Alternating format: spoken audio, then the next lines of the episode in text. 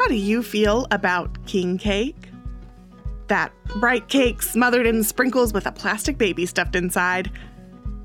Maybe you're more a fan of the galette des rois, the puff pastry and frangipan version that hails from France. Or maybe you don't like king cake at all.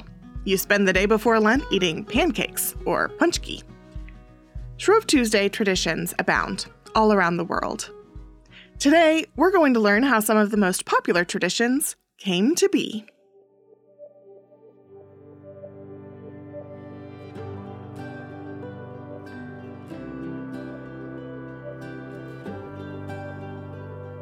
Welcome to Kitchen Meditations, a weekly podcast from the Edible Theology Project where we examine the ways God meets us in the kitchen and at the table. I'm your host, Kendall Vanderslice. If you are hungry for a taste of God's hope and healing in the mundane tasks of your everyday life, then you have come to the right place. May these meditations bring you a bit of grounding as you prepare to eat today and every day.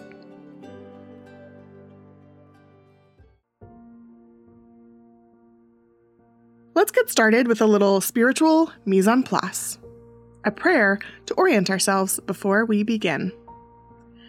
In the professional kitchen, mise en place is the process of preparing your workspace for the dishes you're about to make. It involves measuring your ingredients and reading your recipe all the way through so that you can find delight, whether cooking for a fast or for a feast. I like to think of it as a time to prepare my own mind and body as well, asking God to be present with me as I cook or as I bake. Our spiritual mise en place today is drawn from the daily office in the Book of Common Prayer. Slow your breathing, and now as you breathe, repeat with me. Inhale. We confess that we have sinned. And as you exhale, in thought, word, and deed. I ate my first king cake in elementary school. A classmate from Louisiana brought it in to share. She told us about the baby hidden inside, which one lucky person would find in their slice. We all devoured our pieces, hoping we would get to be the king or queen for a day. But once a classmate found the trinket, he panicked. The story goes that whoever finds the baby has to provide the cake the following year. And he didn't know where he could buy one. Here in the United States, the Louisiana-style king cake is most often connected with Mardi Gras, or Fat Tuesday, the day before the start of Lent. It's a day, or sometimes a few days, of parades and rich foods, of masks and beads and debauchery. But the Tuesday celebration is actually the culmination of a season that starts on January sixth, spanning from Epiphany all the way to Lent. In most places around the world, this season is called Carnival. Unlike the season of Lent, it is not likely that Carnival was practiced by early Christians. Most evidence suggests that the celebrations began in Europe around the thirteenth century. With differing regional traditions shaped by late winter folk festivals of each place. To this day, it's celebrated all over the world in areas with a strong Christian presence, most notably Europe and South, Central, and Caribbean America. Some of the most famous celebrations take place in Rio de Janeiro and Venice. Carnival is a season of social upheaval, or a ritual of reversal. It's a time of turning social norms upside down. Like the Jewish season of Purim, and also like Halloween, it's a time for costumes and for consumption of rich treats. It is a season of socially sanctioned disorder, degrading higher functions like thought, speech, or the soul, and emphasizing the grotesqueness of the body. Perhaps you're thinking, why in the world would Christians celebrate a season of such grotesque excess? The answer is pretty fascinating, in fact. The season of Carnival begins with Epiphany, the day that marks the manifestation of Christ to the Gentiles. Three kings bow before a baby who was born in a manger, an infant born in poverty who they recognize as their true king. When King Herod learns that the Magi are going to worship the baby, he feels threatened. The Lord warns Mary and Joseph of King Herod's planned massacre and directs them to flee to Egypt. This story is one of social upheaval, a subversion of the expected order. It's a story of kings bowing to a child, of the most powerful earthly king afraid of being dethroned by a poor infant. Similarly, carnival festivities subvert the expectations and norms that keep the ruling class in power. Carnival especially took off in places where Christianity was spread under colonial rule, because it was a way for those who were colonized to reclaim agency and to mock those who had asserted control over them, without the rulers understanding what was actually taking place. Masks and shared foods provide the illusion of egalitarianism between the poor and the elite, while in fact they create an opportunity for the poor to reveal the absurdity of the ones who claimed power over them. It's kind of like the emperor without his clothes. The festivities of Carnival are a time of preparation for the celebration to come at Easter.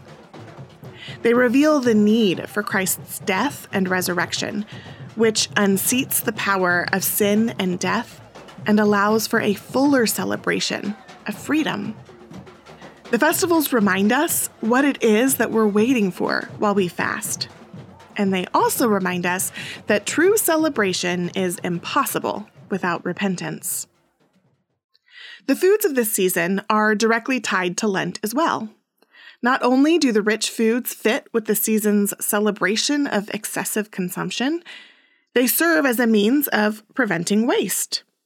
All the foods popular in the pre-Lenten celebration are methods of using up the stores of butter, milk, and eggs that people would have on hand so they wouldn't go to waste during the fast. But this still doesn't answer that ever-present question.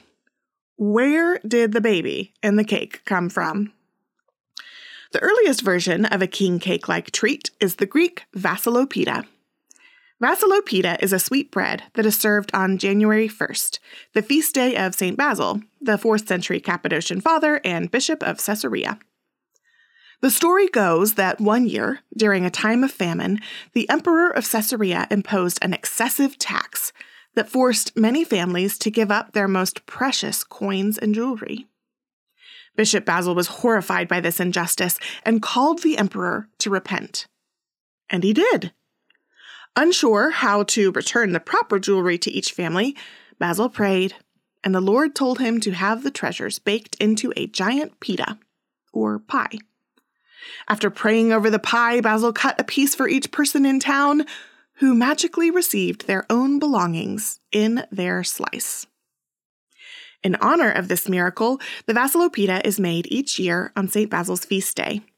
It's an enriched bread made with a coin baked inside and an intricate design cut into the top.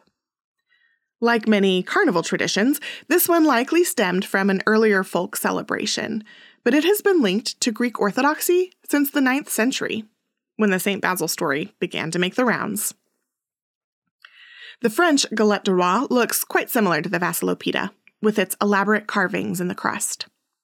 It's a puff pastry cake filled with an almond cream called frangipane, and it has a bean or an almond hidden inside. This version of king cake is thought to have emerged in the thirteenth century, when the tradition of carnival began.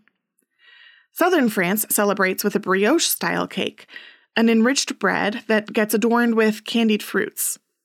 This version is also quite similar to the Spanish Rosco de Reyes or the Portuguese Bolo Rei. The fruit is said to represent the jewels in a king's crown, and the trinket hidden inside honors the Holy Family's escape to Egypt, representing the need to hide Jesus from King Herod. It marks the absurdity of a king rightly frightened by a toddler. In sixteen ninety-nine, a group of French-Canadian explorers settled into a plot of land sixty miles south of what is now New Orleans, arriving the night before Mardi Gras. The occasion was celebrated each year, with the festivities eventually growing into the New Orleans Mardi Gras we know today. The Louisiana-style king cake is another iteration of the Southern French, Spanish, or Portuguese cake. A sweetbread covered in icing and sprinkles instead of candied fruits. The green sprinkles represent faith, the gold, power, and the purple, justice. In the nineteen fifties, a traveling salesman approached Donald Ettringer of McKenzie's Bakery in New Orleans. He had an excess of porcelain dolls from France and thought they'd be a great way to represent Jesus in the king cake. Ettringer agreed, but the people began to grow a little bit nervous about eating a cake with porcelain baked inside. So the dolls were soon replaced with plastic, which is how we arrived at the plastic baby Jesus my classmate found in his cake. In other parts of the world, the days leading up to Lent are celebrated with a wide range of treats designed to use up butter and eggs. The Slavic Orthodox Church celebrates Maslenitsa, or Butter and Cheese Week, by consuming copious amounts of blini, Russian pancakes. This grew out of a folk celebration of the turning from winter to spring, which was marked by sharing red buckwheat pancakes, a symbol of birth and of death. In Poland, pączki are served. They're a treat similar to a jelly donut. These pastries began as a rich, savory dough filled with animal fat. They were consumed by rich and poor alike, playing into the equalizing theme of carnival. The story goes that in the eighteenth century, King August the third brought French cooks into court and encouraged them to improve upon the pastry. The French developed a more tender dough and began filling it with sweet jam instead of animal fat, using flavors like prune and rose. Pączki are popular in the parts of the United States with large Polish populations. In these areas, Shrove Tuesday has earned the name Pączki Day. The Scandinavian treat semlor is similarly a stuffed bread, but that's about where the similarities end. It's a sweet roll whose insides are scooped out and mixed together with cream and almond paste to form a custard. After getting spooned back into the roll, the dessert gets a hefty dollop of whipped cream and a sprinkling of powdered sugar. Sometimes semlor are served in a bowl, floating in hot milk. I can't say I've ever tried them this way, but I think I would prefer to consume mine alongside a mug of steaming coffee, avoiding the soggy-bottomed roll. Semlor are believed to have started out as a way to use up stale bread, soaking the loaf in milk to soften it back up. Over time, the bread was stuffed with additional treats like raisins and other dried fruits. Around the sixteenth century, the practice of scooping out the insides of the roll and mixing them up with cream, almonds, and sugar emerged. Swedish lore recounts the fateful day in seventeen seventy-one that King Adolf Frederick ate fourteen semlor soaked in milk, alongside a dinner of lobster, caviar, and champagne. And then he died of indigestion. In response, the poet Johan Gabriel Oxenstierna wrote that Fat Tuesday should be prohibited and the Lenten bun expelled from Sweden as it had committed regicide. But to me, this story sounds like Carnival doing exactly what Carnival is meant to do, exposing the grotesqueness of worldly excess so that we can properly celebrate the risen King. We confess that we have sinned in thought, word, and deed. We'll get to our kitchen tip in just a moment, but I want to take a quick break to tell you more about Edible Theology. Edible Theology is an educational media project helping you connect the communion table to the kitchen table. We offer Bible studies, bread baking workshops, and a digital community to help you meet God through food. We just opened the doors to the Baker's Table, our membership community for folks who love baking as a way to connect with God. The community opens for new members just four times a year, so now is a great time to join. Over the season of Lent, we'll be learning how to make sourdough bread while probing the many stories of bread in Scripture. You won't want to miss it. Join the Baker's Table today by following the link in the show notes. Our kitchen tip today is for those who want to take part in a Shrove Tuesday celebration, but don't quite know where to begin. If you live in an area where semlor, pączki, or king cake are available at this time of year, then you should most definitely consider purchasing your treat straight from the store.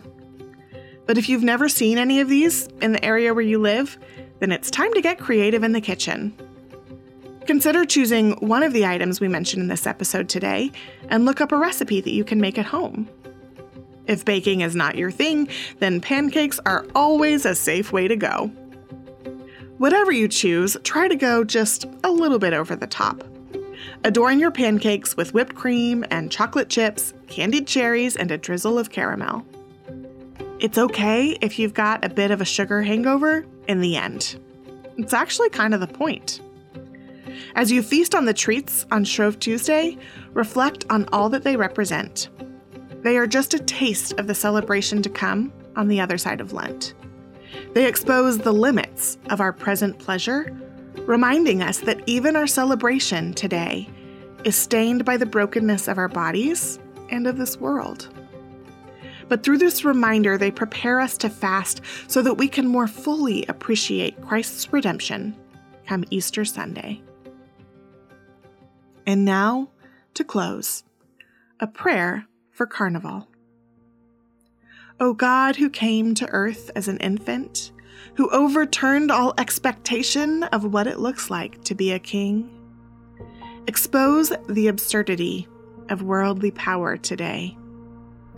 As we feast on pancakes and pączki and semlor, as we divvy up the cake, may we remember the infant hidden between the folds of sweet dough, the child who threatened King Herod and turned the world upside down.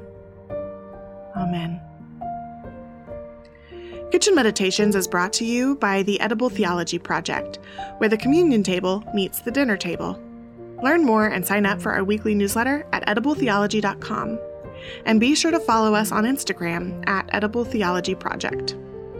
If you want to discuss this episode with other food-loving folks, then join our free community at community dot edible theology dot com. We post discussion questions every Monday to keep the conversation going. Our intro music is by Josh Garrels. A huge thank you to my team, Hannah Hargrave, Sherea Calabras, Emily Thompson, Lisa Hammersham, and to our producer, Jason Rugg, who made this podcast possible. We would love it if you could subscribe, rate, and review us on iTunes or Spotify. Then share this episode with your friends. Your help ensures that others discover this podcast too.